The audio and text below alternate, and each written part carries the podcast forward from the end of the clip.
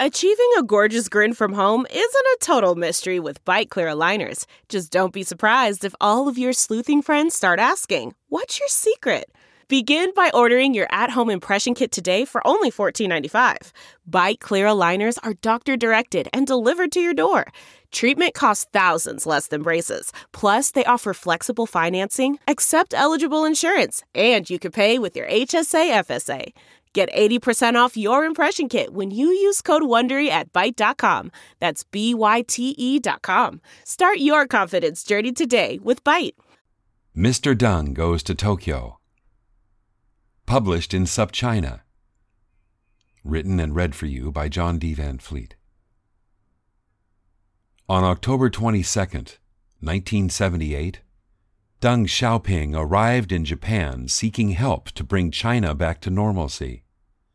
His visit helped change the world. For China, autumn 78 was already remarkably different from the autumn of just two years earlier. Mao Zedong had died in September 1976, and the Gang of Four were arrested almost immediately thereafter. During the following two years, Deng Xiaoping presided over an update to China's constitution, March 1978, and launched a movement called Eliminating Chaos and Returning to Normal, aimed at ending the insanity of the Cultural Revolution. He further consolidated his power with the gradual sidelining of Mao's heir appointed, Hua Guofeng, to eventually become the paramount leader in December 1978. But Deng had long realized that China needed help, and a lot of it, to return to normal, to resume a path toward societal development. He had inherited a Mao shattered economy, the one with enormous potential, if he could just secure the capital and technological inputs that China itself wasn't yet capable of generating. And he knew one nearby place where such inputs were available.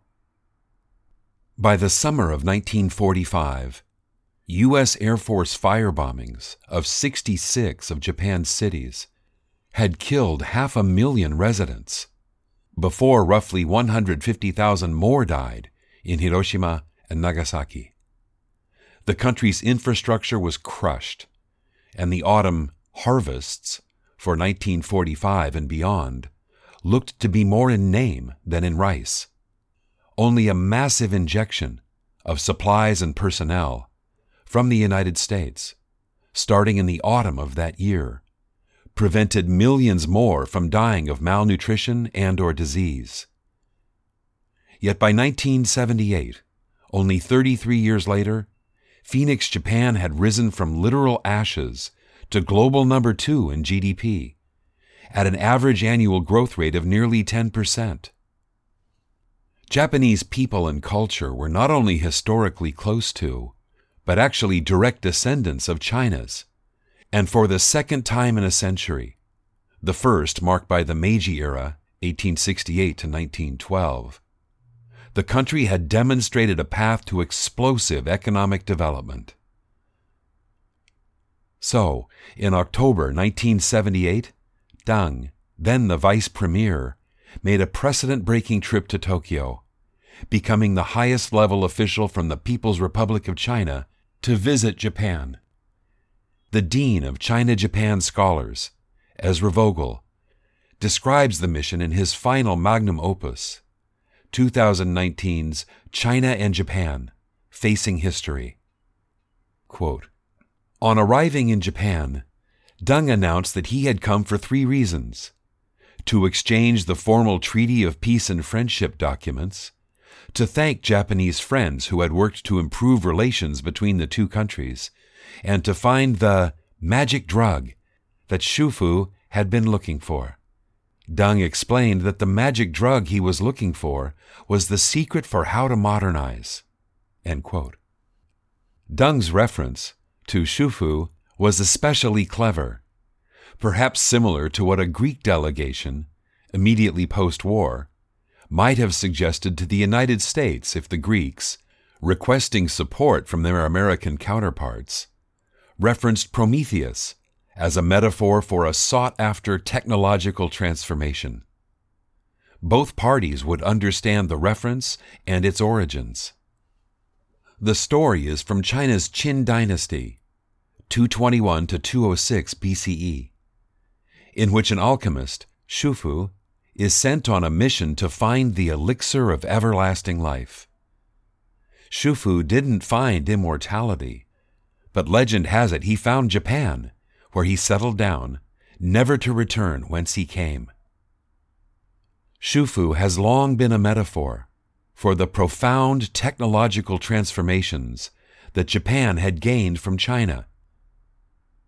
In making this reference, Deng was not only requesting support, he was also reminding his Japanese counterparts of an ancient cultural debt. The more recent debt that Japan owed to China for the depredations and mass murders during the Second Sino Japanese War, 1937 to 1945, hardly needed mentioning at all. During his week long sojourn, Deng visited Japan's industry leaders in steel and auto manufacturing. At Nissan's Zama factory, Deng marveled at the production volume of 94 cars per year per worker, 93 more than the volume at China's auto manufacturing facilities. He rode the bullet train, the world's first high speed train in commercial use. Deng's itinerary also had him visit the TV manufacturing plant of one of Japan's consumer electronics giants, National Panasonic. There, Deng dined on a steamed dumpling hot from a microwave oven, a technology that didn't exist in China at the time. Deng first flattered, then implored company founder and chairman Matsushita Konosuke. Quote, you are called the god of management in Japan. Would you be willing to help us advance the modernization of China? In a 2018 article commemorating the 40 year anniversary of Deng's visit to Japan, Nikkei Asia recounted both Deng's request and Matsushita's immediate affirmative answer. Deng got what he went for. Panasonic invited 250 Chinese engineers to spend six months studying manufacturing technique and management at the company's Ibaraki plant. And those engineers became the leaders of a joint venture CRT manufacturing facility in Beijing. China's Bao Steel, now Baowu, and specifically its flagship production facility in Shanghai, were built as a direct result of Deng's visit to Nippon Steel's Kimitsu works. China's many joint ventures with Japan's automakers, which also trace their origins to Deng's visit, account for three of the top five selling auto brands in China, which became the world's largest auto market a dozen years ago. It took a bit longer, but in 2008, China launched its first high speed rail service, also built substantially on Japanese technology. China's high speed rail system now exceeds the track length of the rest of the world's high speed rail systems combined. During his 1979 visit to Beijing Television Manufacturing, Panasonic's eventual joint venture partner, Chairman Matsushita said, quote, You are putting a great effort into the development of color TV. If you continue your effort like this, in several years, you will surely catch up with us in Japan technologically and develop new technologies that don't exist in Japan. Developments since that time have proven Matsushita prescient. But China's ascent to global leadership in many economic categories isn't the only thing that's changed in four decades. Nissan closed its Zama auto production line in the mid 90s, and Matsushita stopped producing displays in 2013, later selling the Ibaraki facility to Amazon and a local fulfillment enterprise. Over the past decade or so, China has been facing similar economic evolutions to those Japan faced starting about four decades ago.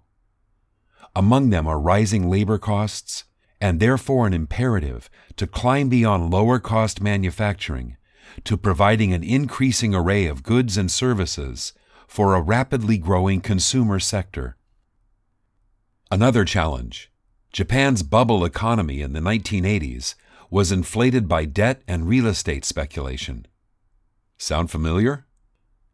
In a wildly ill conceived attempt to recover from the bubble's pop, Japan notoriously spent hundreds of trillions of yen on increasingly wasteful infrastructure projects from the early 1990s on. A 1999 Guardian headline suggested that Japan was suffocating under a concrete blanket. Shorelines groaning under concrete breakwaters, paved hillsides and riverbanks and beds, and plenty of roads to nowhere. One faculty member, quoted in the article, says that infrastructure spending is, quote, like a drug. We know it's damaging our economic and environmental health, but when we try to do without it for a while, it hurts. So we need a new fix. China faces similar challenges today debt, a bubbly real estate sector, and persistently unbalanced GDP composition too much infrastructure investment, not enough consumption. As the pace of GDP growth inevitably slows, will China follow the same debilitating course as Japan did 30 years ago? Is it doing so already? Japan's challenges, however, have largely been the progeny of the country's astonishing climb to the top of the world's economic league table in just a few decades and Japan has played an outsized role in fostering China's historic rise. As fast as Japan's, in a country that's an order of magnitude larger. In 2011's Deng Xiaoping and the Transformation of China, an earlier magnum opus. Vogel writes, quote, During Deng's years at the helm, no country played a greater role in assisting China build its industry and infrastructure than Japan. Vogel's assertion illuminates not only a truth about Japan, but about China's leader who brought about the engagement. Like Chairman Matsushita, Deng too proved prescient, in more ways than one.